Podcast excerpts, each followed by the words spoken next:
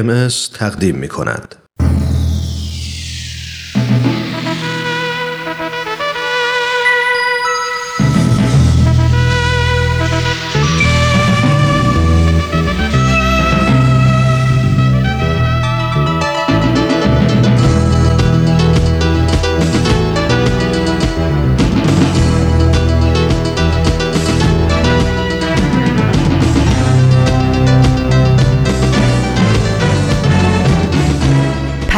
دوست. برنامه ای برای تفاهم و پیوند دلها.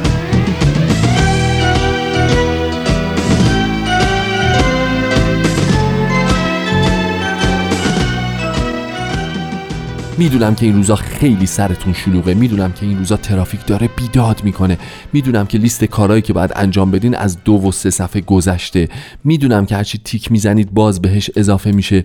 می‌دونم که هزار و یک کار دارید. می‌دونم که همه 365 روزا می‌خواین تو این ده روزه باقی مونده فشرده بکنید و همه کار عقب مونده رو سر و سامون بدید. ما هم همینطوریم. اینجا هم همین داستان خیلی نگرانش نباشید. روزای آخر سال هیجان کار بالاست.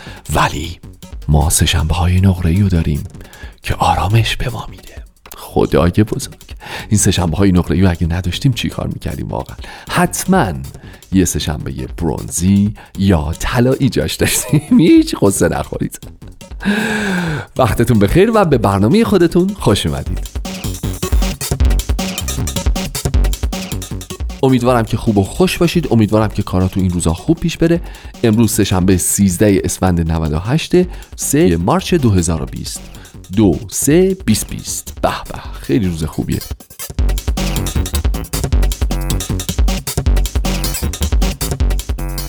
تو برنامه امروز ما رادمردان جاوید رو خواهیم داشت و سپر سخن فصل چهار رومش رو. در این حال با همدیگه یه صحبت می‌کنیم که ما آیا آدم های سعادتمندی هستیم یا نیستیم؟ اگر هستیم اساسا در چه حالتی؟ یعنی به خاطر چه چیزی ما باید خودمون رو سعادتمند بدانیم؟ خیلی از ماها فکر می‌کنن که ما آدم های سعادتمندی هستیم. به خصوص این روزهای آخر سال هر چی به پایان سال نزدیکتر میشیم آدما با خودشون مرور می‌کنن سال گذشته رو مرور می‌کنن چه کارهایی کردن چه کارهایی نکردن چه کارهایی می‌خواستن بکنن و هنوز بهش نرسیدن چه کارهایی رو نمی‌خواستن ولی یه دفعه پیش اومد و انجام دادن. چقدر از برنامه‌ریزی سالانهشون عقبن جلوان چه حالن چه روزن چه جوری خلاصه باب این صحبت ها این روزها خیلی داغه خیلی گرمه. داستان اینجاست که باید ببینیم سعادت رو واقعا ما تو چی تعریف می‌کنیم. یعنی اگر که پیشرفت مادی به دست آوردیم تونستیم پول بیشتری در بیاریم یا پسنداز بیشتری داشته باشیم یا یه حرکتی زدیم که سرمایه‌مون رو تونستیم یه ذره افزایشش بدیم ما آدم سعادتمندی هستیم. اگر تونستیم کمک بکنیم به یکی از مناطق سیل زده کشورمون در حد و اندازه هر کدوم از خود ماها. آدم سعادتمندی هستیم. اگه تونستیم به کودکان کار مساعدت بکنیم و یه گره از گره های زندگی اونها باز بکنیم آدم سعادتمندی هستیم. اگر تونستیم برای حفظ محیط زیست قدمی برداریم و از خودمون و خانوادهمون شروع کردیم و رعایت کردیم فرزن همین فرایند تولید زباله رو ما آدم سعادتمندی هستیم. یا راز سعادتمندی در اینه که حتما سه ها پای سهشنبه های نقره باشیم و حرفای هومن عبدی رو بشنویم. این آخریه رو خواهش میگم تیک بزنید. همه علمان های سعادتی یک طرف سهشنبه های نقره ای هم همون طرف. حقیقت ماجرا اینه که پس بعد المانهاشو با همدیگه بشمریم ببینیم که واقعا تو چه چیزهایی می‌بینیم. همونطور که گفتم خیلی ها این قضیه رو فقط بعد مالی بهش میدن. به خصوص تاکید می‌کنم توی ایام پایانی سال این قضیه خیلی پررنگتر میشه که من اول سال چه فضایی داشتم و الان چقدر دارایی دارم چقدر پول دارم چقدر تونستم پیشرفت مادی و اقتصادی بکنم. ولی آیا این کافیه؟ آیا باید تو لیست سعادتمندان سال 98 اسم خودمون رو درج بکنیم. یا حتما باید تو سهشنبه های نقره ای رادمردان جاوی رو با دقت کافی شنیده باشیم. اینم یکی از عوامل تاثیر گذارش این یکی که فعلا دست ما برمیاد و اگه بدید براتون فراهم می‌کنیم. میریم به اتفاق رادمردان جاوید رو میشنویم. برمیگردیم راجع به این قضیه با همدیگه صحبت می‌کنیم.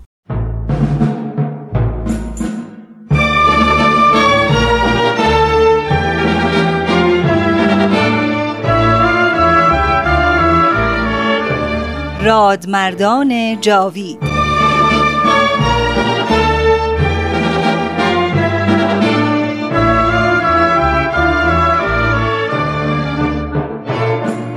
و اما در این ظهور ازهر و سلطنت عزما جمعی از علمای راشدین و فضلای کاملین و فقهای بالغین از کأس قرب و وسال مرزوق شدند. و به عنایت عزما فائز گشتند و از کون و امکان در سبیل جانان گذشتند.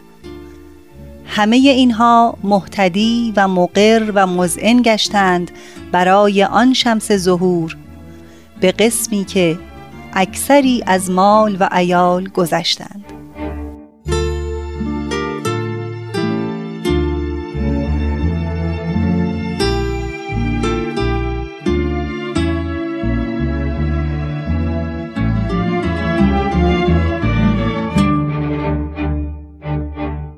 همراهان عزیز رادیو پیام دوست درود بر شما. یک بار دیگر من ترانه به اتفاق همکارانم اینجا هستیم تا بخش دیگری از مجموعه رادمردان جاوید را به شما تقدیم کنیم. همانطور که می‌دانید در این مجموعه به بررسی شرح احوال تعدادی از روحانیون و علمایی می‌پردازیم که پس از تحقیق و جستجو به آین بابی و بهایی ایمان آوردند. آنان پس از مواجهه با حقیقت زمان با رقبت تمام از آنچه دنیوی بود دست شستند و به زندگی معنوی دل بستند. در این راه از نصار جان خود هم عبایی نداشتند. چند هفته است که سرگذشت مجتهد فاضل و عالم آقا سید یحیی دارابی معروف به وحید را مرور می کنیم. او روحانی مورد اعتماد محمد شاه قاجار و معمور تحقیق درباره ادعای سید علی محمد شیرازی معروف به باب بود که خود را شارع آین جدیدی معرفی کرده بود. سید یحیی بعد از ملاقات با حضرت باب به ایشان ایمان آورد و در راه باور خیش جان خود را فدا کرد. دوستان لطفاً در ادامه برنامه با ما همراه باشید.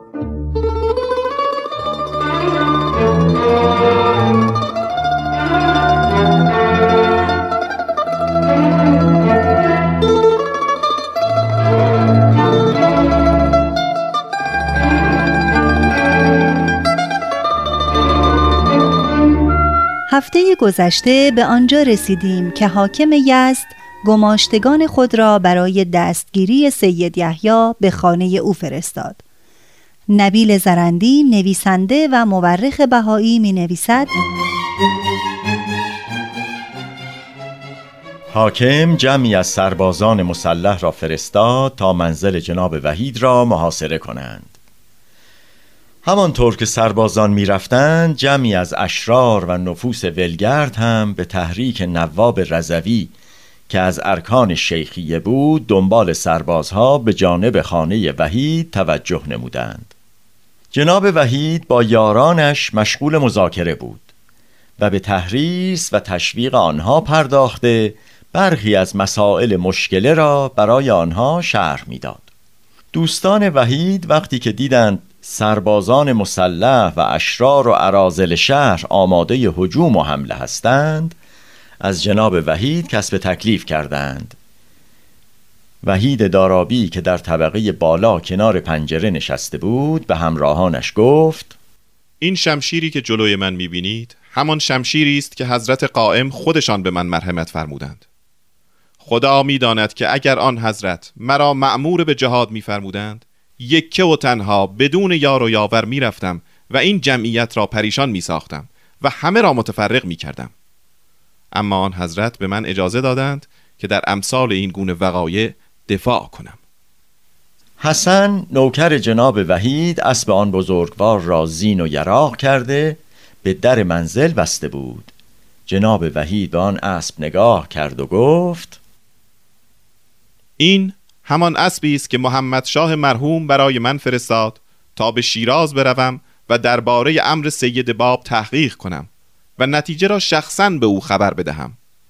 زیرا در میان علمای تهران فقط به من اطمینان داشت.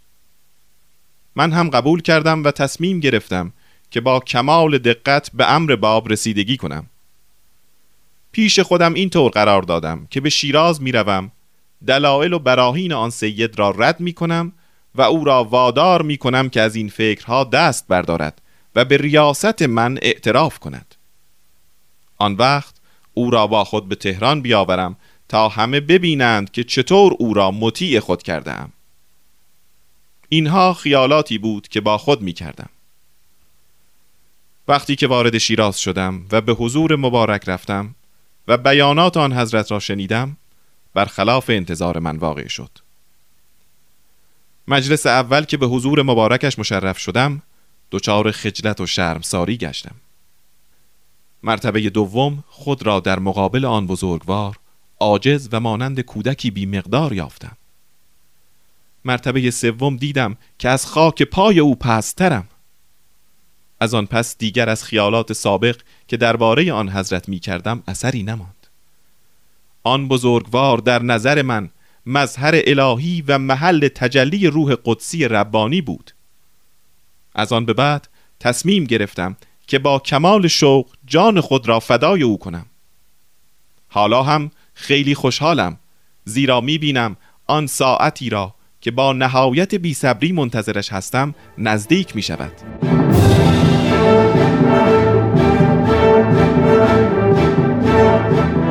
جناب وحید دید که یارانش خیلی مسترب هستند. آنها را به اطمینان و خونسردی و متانت دلالت کرد و گفت مطمئن باشید ید غیبی صفوف دشمنانی را که به مخالفت مؤمنین برخواستند در هم خواهد شکست. در همین زمان شخصی به نام محمد عبدالله که از افراد دلیر و شجاع محل بود و چند مرتبه با حکومت جنگیده بود و حال در مخفیگاه خود به سر می برد از نهانگاه بیرون آمد و با همراهانش به حمایت جناب وحید قیام کرد و با فریاد یا صاحب از زمان بر جمعیت مخالفین حمله برد و آنان را پراکنده کرد. شدت حمله او به حدی بود که حاکم یزد متواری شد و با همراهانش به قلعه نارین گریخت و در آنجا سنگر گرفت. محمد عبدالله به خانه سید یحیی دارابی آمد و اعلام کرد که به آین جدید ایمان آورده و خود و همراهانش برای خدمت و کمک به او آماده اند و اجازه خواست که به قلعه نارین هجوم برده و حاکم و همراهانش را از میان بردارد. سید یحیی دارابی به او اجازه نداد. اگرچه قیام و اقدام تو دشمنان را پراکنده ساخت و منزل مرا از خطر محفوظ داشت. ولی بدان که تاکنون دشمنی و مخالفت این قوم در اطراف امر صاحب از زمان از حدود مجادله زبانی تجاوز نکرده است. اما طولی نخواهد کشید که نواب مردم را بر علیه ما خواهد شورانید و چنین منتشر خواهد ساخت که وحید دارابی طالب سلطنت است و می‌خواهد تمام ایران را مسخر کند. اینک به تو لازم است که فورا از شهر بیرون بروی. مطمئن باش که دشمنان نمی‌توانند تا وقت مقدر و مقرر کوچکترین اذیتی به ما برسانند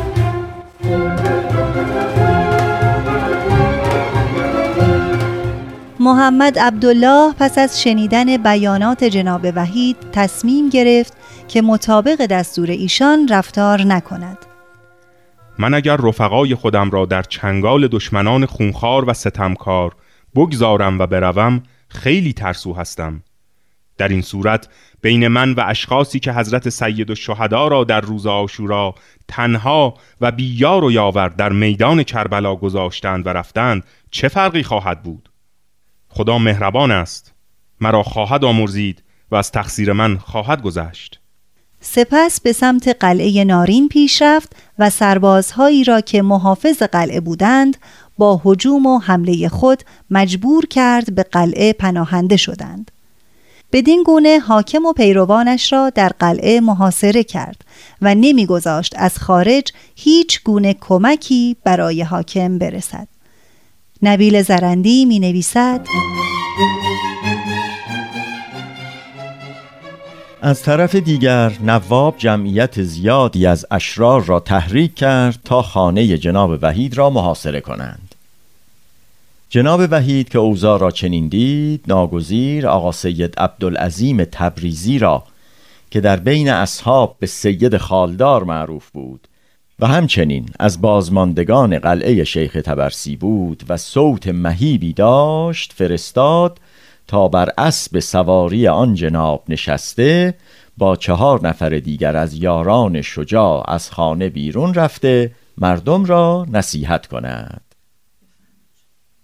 ایها الناس ما با کسی سر نزاع و قتال نداریم و با دولت و ملت نیز یاقی و تاقی نیستیم بلکه این امر دین و ظهور صاحب زمان موعود در اخبار و احادیث و آیات قرآنیه است که همه با خواندن دعای فرج منتظر آن بزرگوار بوده ایم اکنون این سید بزرگوار که عالمی بی نظیر است و تمام شما از علما و عوام و همه طبقات به مقامات رفیعه او آگاه هستید با کمال انقطاع و بیزاری از مقامات دنیوی شما را به ایمان و عرفان آن مرکز سعادت راهنمایی می کند و قصد قتال خونریزی و جهاد ندارد. چرا فریب ریاست طلبان دنیا را خورده اید و به اذیت و آزار فرزند رسول الله برخواسته اید و شمشیر بر روی چنین شخص بزرگواری و همراهانش کشیده اید؟ قسم به خدای یگانه اگر دست از شرارت نکشید و متفرق نشوید فقط هفت نفر از یاران دلیرش را امر میفرماید تا همه شما را از دم تیغ گذرانده به کلی از بین ببرند. و من خود با این چهار نفر دمار از روزگار شما برخواهم آورد.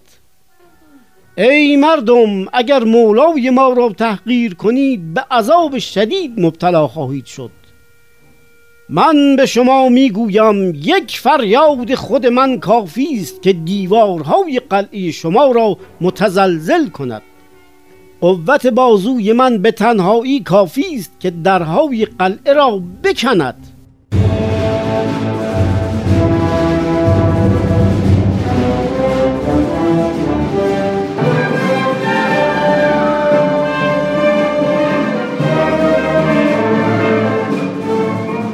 وعد و وعیدها که سید خالدار با نهایت صلابت و شدت و صدای رسا به مردم اعلام کرد در آنها مؤثر واقع شد و از اعمال خود پشیمان شدند و متفرق گشتند. چون نواب رضوی این خبر را شنید و دانست که مردم متفرق شدند حیله دیگری اندیشید. مردم را به جنگ و ستیز با محمد عبدالله تحریک کرد. آنها را رو به قلعه نارین فرستاد و موقعی آن جمعیت رسیدند که حاکم و همراهانش که در قلعه محصور بودند با محمد عبدالله به جنگ و زد و خورد مشغول بودند.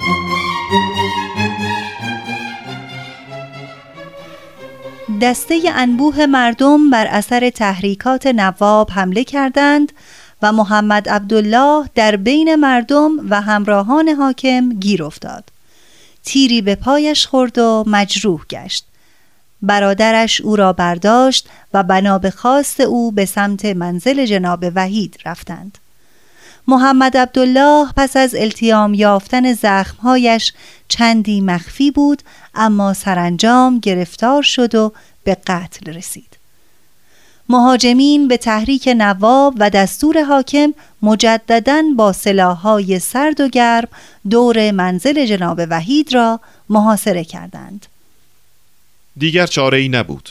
ناگزیر به دفاع گشتیم و به جناب ملا محمد رضا منشادی گفتم با شش نفر از یاران از خانه بیرون بروند و آنها را دور سازند.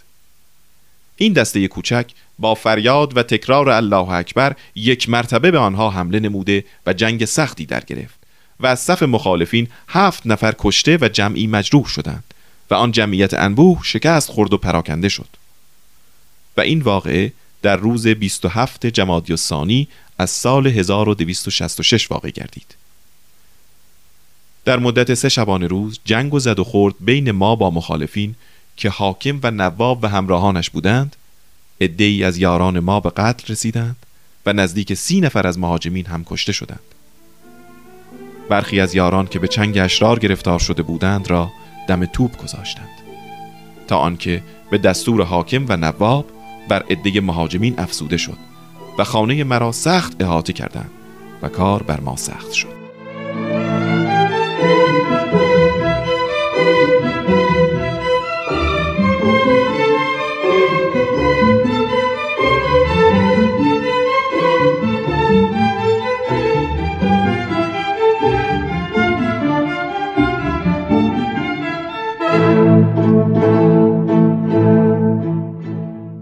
ملا محمد رضا منشادی از بزرگترین علمای منشاد بود که پس از ایمان امامه برداشته بود و حال در منزل جناب وحید دربانی می کرد. او که از سوی حضرت بهاءالله رزر روح لقب گرفته بود می‌گوید ما چون دشمنان را پراکنده کردیم و به منزل جناب وحید برگشتیم دیدیم محمد عبدالله با بدن مجروح جلوی راه ما افتاده. او را برداشتیم نزد رئیس خودمان بردیم. در حضور سید یحیی وحید مقداری غذا خورد. بعد او را به محلی بردیم و پناهش دادیم. در آنجا بود تا زخمش خوب شد. پس از آن گرفتار چنگ دشمن شد و او را به قتل رساندند. در آن شب جناب وحید به پیروان خیش فرمود که متفرق شوند و کوشش کنند که با سلامتی و تندرستی مزفر و منصور گردند. بعضی از همراهان تاب مقاومت نیاورده و قصد کردند که خارج شده متفرق شوند و خود سید یحیی وحید هم تصمیم گرفت تا به سمت نیریز حرکت کند. با همسر خود وداع کرد و از او خواست تا دو فرزندش سید اسماعیل و سید علی محمد و جمیع متعلقات خیش را بردارد و به منزل پدرش برود و آنچه را که متعلق به جناب وحید است با خود نبرد و بگذارد. من این منزل شاهانه را برای آن بنا کردم که در راه خدا خراب شود. این اسباب و اساس پرقیمت را از آن جهت خریداری کردم که در راه نصرت محبوب فدا شود. تا دوست و دشمن بدانند که صاحب این منزل نظر بسیار بلندی دارد. مال و دولت دنیا و قصرهای عالی و اساس قیمتی و فرشهای گرانبها را اهمیتی نمی دهد. ثروت دنیا را مانند توده ای از استخوانهای پوسیده می داند که مورد توجه سگها و طرف التفات کلاب ارز است. شاید دشمنان این فداکاری مرا ببینند و متنبه شوند. چشم خود را باز کنند. و بر اثر اقدام کسی که محل تجلی چنین روحی است مش نمایند و سپس آثار و نوشته های خود را به خادم خود حسن داد و سفارش کرد. به خارج شهر می روی تا به سر دوراهی می رسی که یک راه به جانب مهریز می رود. در آنجا منتظر باش تا من بیایم. مبادا برخلاف دستور من عمل کنی زیرا در صورت مخالفت دیگر به ملاقات من فائز نخواهی شد. نبیل زرندی می نویسد حسن چون از خانه بیرون آمد و مقداری از آن راه را پیمود صدای همهمه و گفتگوی مردم را از دور شنید و ترسید که مبادا گرفتار شود و مردم به اشیا و آثاری که همراه دارد دست یابند. انان اسب را برگردانید و راه دیگری را در پیش گرفت. ولی در این لحظه جمعیت مردم ناگهان متوجه شده و او را شناختند و اسبش را هدف گلوله قرار داده دستگیرش کردند. سپس او را نزد حکومت بردند. روز بعد طبق دستور حاکم او را به دهان توپ بستند. در آن هنگامه چون فراشان و میرغزبان خواستند او را از پشت به توپ ببندند خواهش کرد که از جلوی سینه ببندند تا با چشم خود ببیند چگونه توپ را آتش می‌دهند.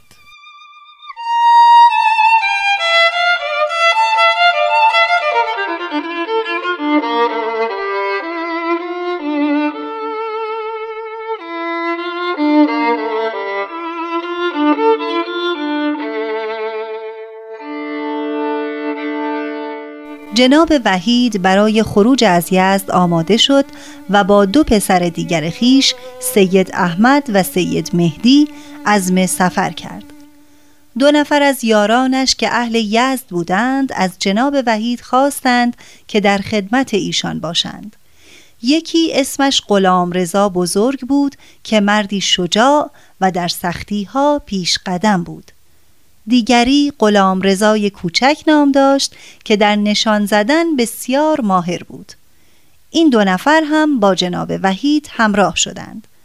وحید از همان راهی که به نوکر خود نشان داده بود رفت تا به وعدگاه رسید و چون حسن را در آنجا ندید دانست که از راه دیگر رفته و به چنگ مهاجمین گرفتار شده. افسوس نباید با رأی من مخالفت می کرد محمد عبدالله همچون مخالفت کرد به آن بلا گرفتار شد. نبیل زرندی می‌گوید صبح روز بعد شنیدند که حسن را به دهان توپ بستند و نیز شنیدند شخص دیگری را که میرزا حسن نام داشته و بسیار پرهیزکار بوده دستگیر کردند و مانند رفیقش حسن او را هم به دهان توپ بستند.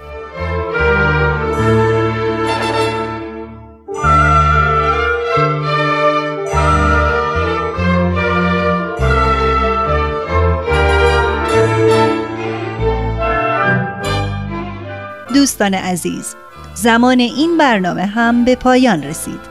ادامه ماجرای جناب سید یحیی وحید دارابی را در برنامه بعد خواهید شنید. حتما با ما تماس بگیرید و ما را از نظرات خود آگاه کنید. شماره تلفن 201 703 671 828 828 در اختیار شماست. تا برنامه بعد بدرود.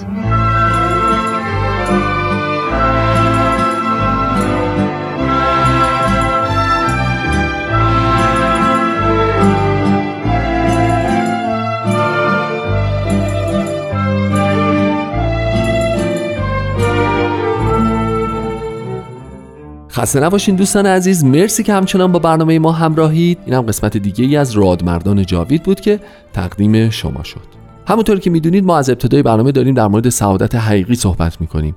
خیلی از ما معتقدیم که سعادت حقیقی در اخلاق نیکو و پسندیده مستطره. یعنی کسی که تونسته باشه موازین اخلاقی درستی رو رعایت کرده باشه جزو سعادتمندان این دنیا به حساب میاد و یه امتیازی در واقع ما براش اینجا می‌تونیم در نظر بگیریم. ولی حقیقت اینه که ما هر چقدر تلاش بکنیم که انسان موفقی باشیم از هر بعدی با هر نگاهی. وقتی تو محیطی قراره که این کار رو انجام بدیم که محیط محیط خوبی نیست شرایط شرایط مناسبی نیست یا دیگران تو شرایط نامطلوب و بدی به سر می‌برند اما ما به تنهایی تونستیم شرایط خودمون رو مطلوب و خوب بکنیم. شاید یه ذره ما رو با اون اهداف ایدئال خودمون یا با اون تصویر طلایی که تو ذهن خودمون داشتیم فاصله میندازه. واقعا حقیقت ماجرا اینه که کجا اون نقطه بهینه کشف سعادته. اگر ما انسانهایی باشیم که رعایت محیط زیست رو بکنیم حرمت دیگران رو نگه داریم حقوق دیگران رو ضایع نکنیم به دیگران احترام بذاریم و و و و همه این موازین رو حفظ بکنیم. تو حوزه اخلاقی در نهایت بگیم موفقیم تو اقتصادی موفقیم. ولی اثر خیری ازمون به دیگران نرسه. آیا به نظر شما در پایان سال جا داره خودمون رو تو لیست سعادتمندان بذاریم؟ حقیقت اینه که طبق آموزه های آینه باهایی ما باید تلاش بکنیم که وسیله‌ای برای ایجاد تغییر و تحول مثبت روحانی اجتماعی و اقتصادی در افراد و جامعهمون باشیم. اینا رو هر کدوم از ما ترجمه می‌کنیم که شامل چه چیزاییه. یه هفته پیش که راجع به ایامه ها صحبت می‌کردیم به این نتیجه رسیدیم و به این نکته اشاره کردیم که چقدر خوبه که آدم خودش موتور روحانی دیگران باشه موتور شادمانی دیگران باشه و این انرژی رو ایجاد بکنه و به دیگران هم سرایتش بده. در واقع به نظر می‌رسه کسی سعادتمند حقیقیه که همه این علمان ها رو بتونه داشته باشه و بتونه توش فعالیت کرده باشه و خودش مهم نیست دیگران خودش به خودش نمره قبولی بده.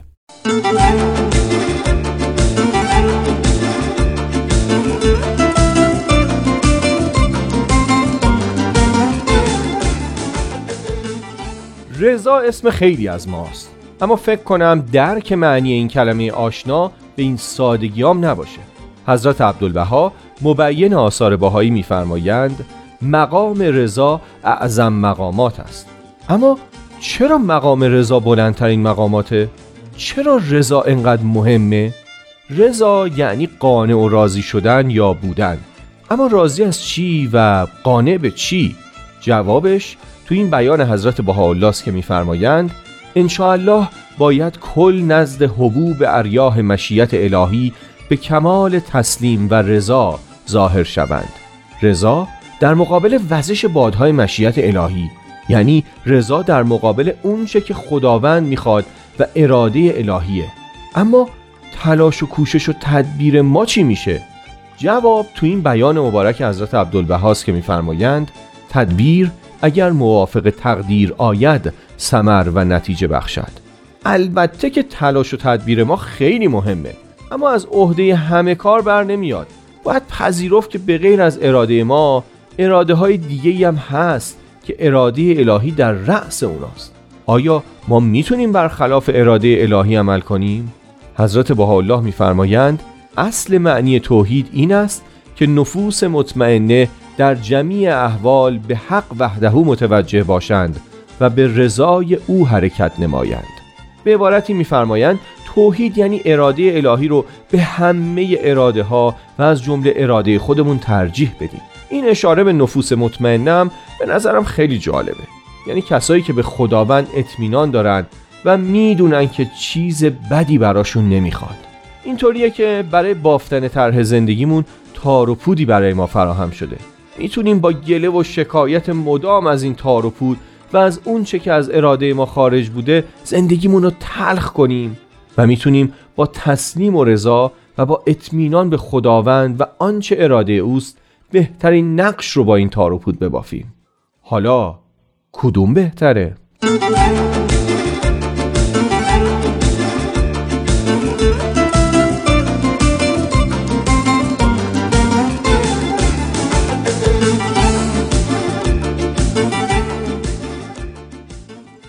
می‌دونم که بی منتظر قسمت دیگه ای از مجموعه سپر سخن هستید دعوت می‌کنم که این برنامه رو به اتفاق بشنویم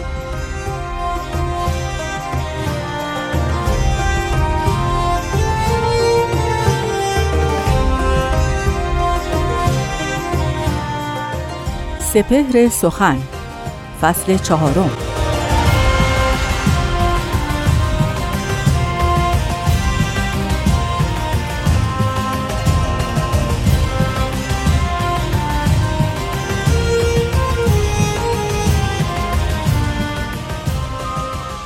این چه استقناست یا رب وین چه قادر حکمت است؟ کین همه زخم نهان هست و مجال آه نیست.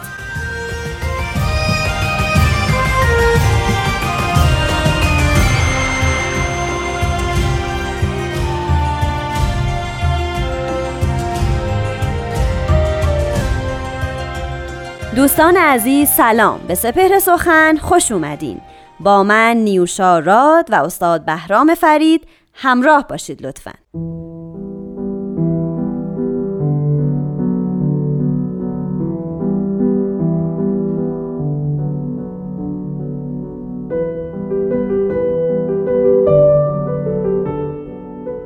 حضرت ولی امرالله میفرمایند معالا تمام نبردهای زندگی در درون نفس انجام می‌گیرد.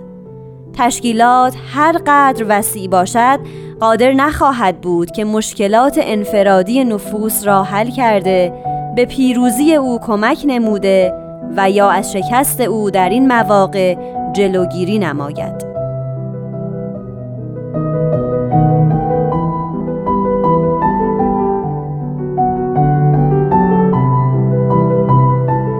دوستان بسیار فرهیخته یاران همیشه همراه و مهربان. بیانی از حضرت شوقی ربانی رو شنیدیم.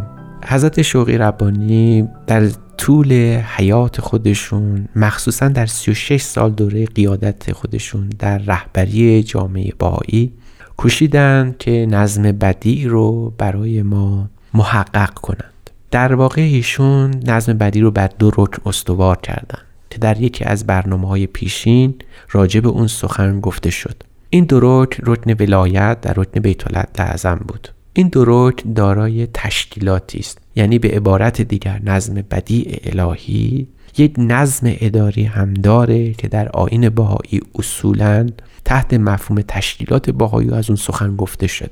یعنی نظم بدی یک مفهوم بسیار گسترده است که نظم اداری بخشی از اون محسوب میشه. در نظم اداری اون دو رکن یعنی رکن ولایت و رکن بیت العد حضور دارن. در این بخش اداری که تشکیلات هست شاید قله اون بیت العد لازم و پایین ترین سطح اون زیافات 19 روزه در آین باهایی است. شاید بشود در برنامه های دیگری راجع به زیافت 19 روزه صحبت بیشتری کرد. اما امروز قصد این است که از اهمیت تشکیلات باهایی گفته شود که چقدر حضرت شوقی ربانی در طول 36 سال به تأسیس استحکام و قدرت اون کوشیدن و سعی کردند که این تشکیلات حضور بسیار مؤثری در زندگی هر فرد باهایی داشته باشه. برای ما با سه موضوع اساسی در آثار حضرت ولی امرالله روبرویم فرد جامعه و تشکیلات. هر سه در یکدیگر اثرگذار و از یکدیگر متأثرند. هم مؤثرند هم متأثر.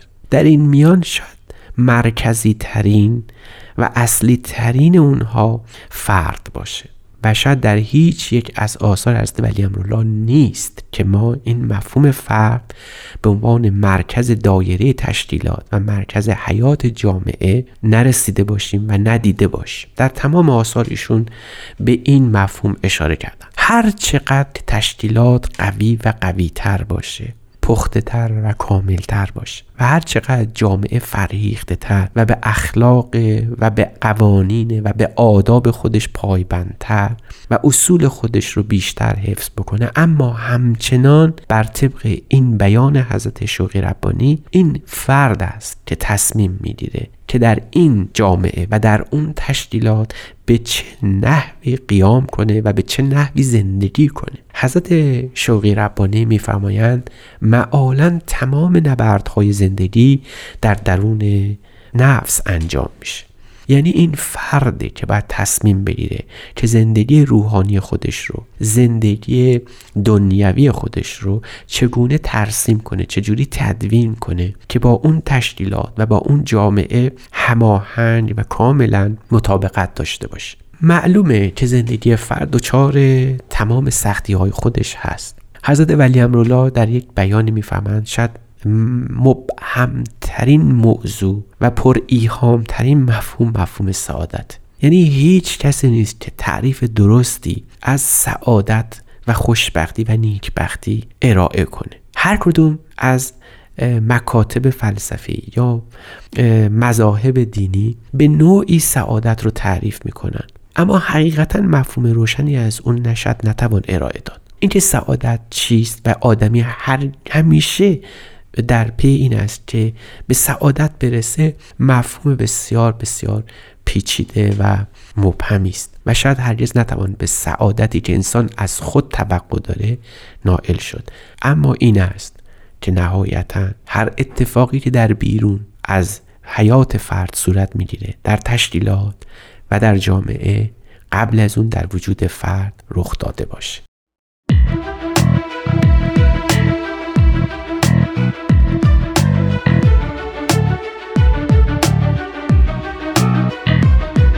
شنوندگان عزیز دوستان بسیار محترم پیرامون یکی از بیانات حضرت شوقی ربانی مبین آین باهایی سخن گفته شد و دریافتیم که سه رکن عظیم در زندگی هر فرد وجود داره. خود او فرد تشکیلات و جامعه از نظر حضرت شوقی ربانی و طبق هدایت ایشون تمام رخدادها یعنی هر چه که در تشکیلات و در جامعه رخ میده به نوعی در گروه زندگی فرد است. یعنی فرد است که با حیات خودش به اون دو کمک میرسونه یاری میرسونه یا حتی خدای ناکرده مانع قوام و حیات حقیقی اونها دو رکن دیگر شود. یعنی جامعه و تشکیلات. از این روز که حضرت شوقی ربانی میفرمند معالا تمام نبردهای زندگی در درون نفس انجام می‌گیره یعنی این نفسه که در ما کارسازه.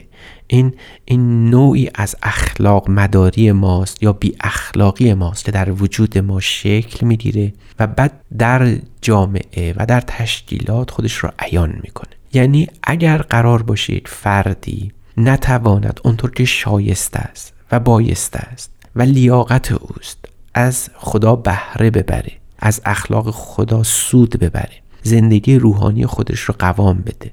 اگر نتواند آنچنان که شایسته یک انسان زندگی بکنه شاید تشکیلات و جامعه به او نتوانه کمک بکنه. اگر تشکیلات در نهایت قدرت باشه و فرد نخواد که حیات روحانی خودش رو تعالی ببخشه و ترقی بکنه و زندگی روحانی خودش رو هر روز به خدا نزدیکتر کنه و به اون قربیت آستان نرسه شاید از هیچ از او هیچ کمکی بر نیاد و حتی نتونه جلوی اون موانعی رو بگیره که انسان خودش برای خودش به دست خودش تعبیه کرده و مانع خودش شده. به تعبیر ملیح حافظ تو خود هجاب خودی حافظ از میان برخیز. تشکیلات و جامعه هرگز نمی‌تونه اونجور که شایسته است اونجور که باید شروع بکنه و به اخلاق و حیات روحانی یک فرد دست اندازی کنه. اون رو شکل ببخشه و در او به وجود بیاره. تو گویی که نهایتا این فرده که باید از تشکیلات و از جامعه و از اجتماع خودش سود ببره تا به مدد حیات فردی خودش زندگی خودش رو تعیین کنه زندگی خودش رو مقرر و مشخص کنه قوام بده صورت بده. ما پیش از این دیدیم که چقدر در آثار حضرت عبدالبها مبین آین بهایی و حضرت بهاءالله و حضرت باب تاکید شده بود بر اینکه نفس در انسان وجود داره که به دو سو متوجه است. به تعبیر برلز پاسکال اون فیلسوف فرانسوی انسان در گروه دو بینهایت بینهایت زیبایی و بینهایت زشتی. هر فرد انسانی در نوسان میان این دو بینهایت آنچه را که به تعبیر خیر و شر یا زیبایی و زشتی یا نیک و بد اسم گذاشته. این نفس ماست که در این نوسان داره دائما جولان می‌کنه. از یک سو خودش را از زندگی این نفس اماره می‌خواد نجات بده. از طرف دیگه میل به این داره که نفس راضیه مطمئنه الهی بشه. شاید تشکیلات به ما هیچ کمکی در انتخاب این دو زندگی نکن. شاید جامعه قدرت نداشته باشه که ما رو در این دو در انتخاب این دو سو یاری برسونه. چنان که ما بارها در زندگی خود حضرت شوقی ربانی دیدیم که تمام عالم جمع بودن تمام جامعه و تمام تشکیلات شاید در مقابل ایشون ایستاد تا بلکه بتونه ایشون رو از سوی یا به سوی که باید حرکت کنه باز بداره اما تو گویی که یک نفر در برابر عالم ایستاده بود. زندگی حضرت عبدالبها زندگی حضرت الله هم به همین گونه بود. شاید بشود گفت که زندگی حضرت اعلی با یک نفس شروع شد. یک نفس بر برابر عالم یک نفس در برابر تشکیلات. پس این زندگی از این حیاکل قدسیه قوتی است برای هر فرد در آین باهایی که بداند که یک فرد در مقابل یک عالم می‌تواند به ایستد به شرط اون که به اخلاق و ملکات و فضائل اخلاقی آراسته باشه.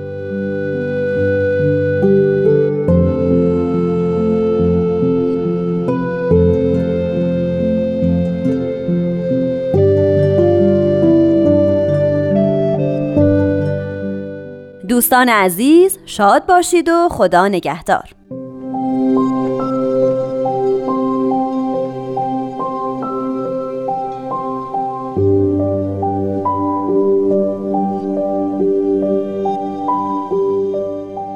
ممنونم که امروز هم مثل سه شنبه های دیگه همراه برنامه خودتون بودیم سعادت حقیقی همیشه مال شماست. تا هفته آینده و دیداری دوباره شما رو به خدای بزرگ میسپارم. بدرود و خدا نگهدار. Thank you.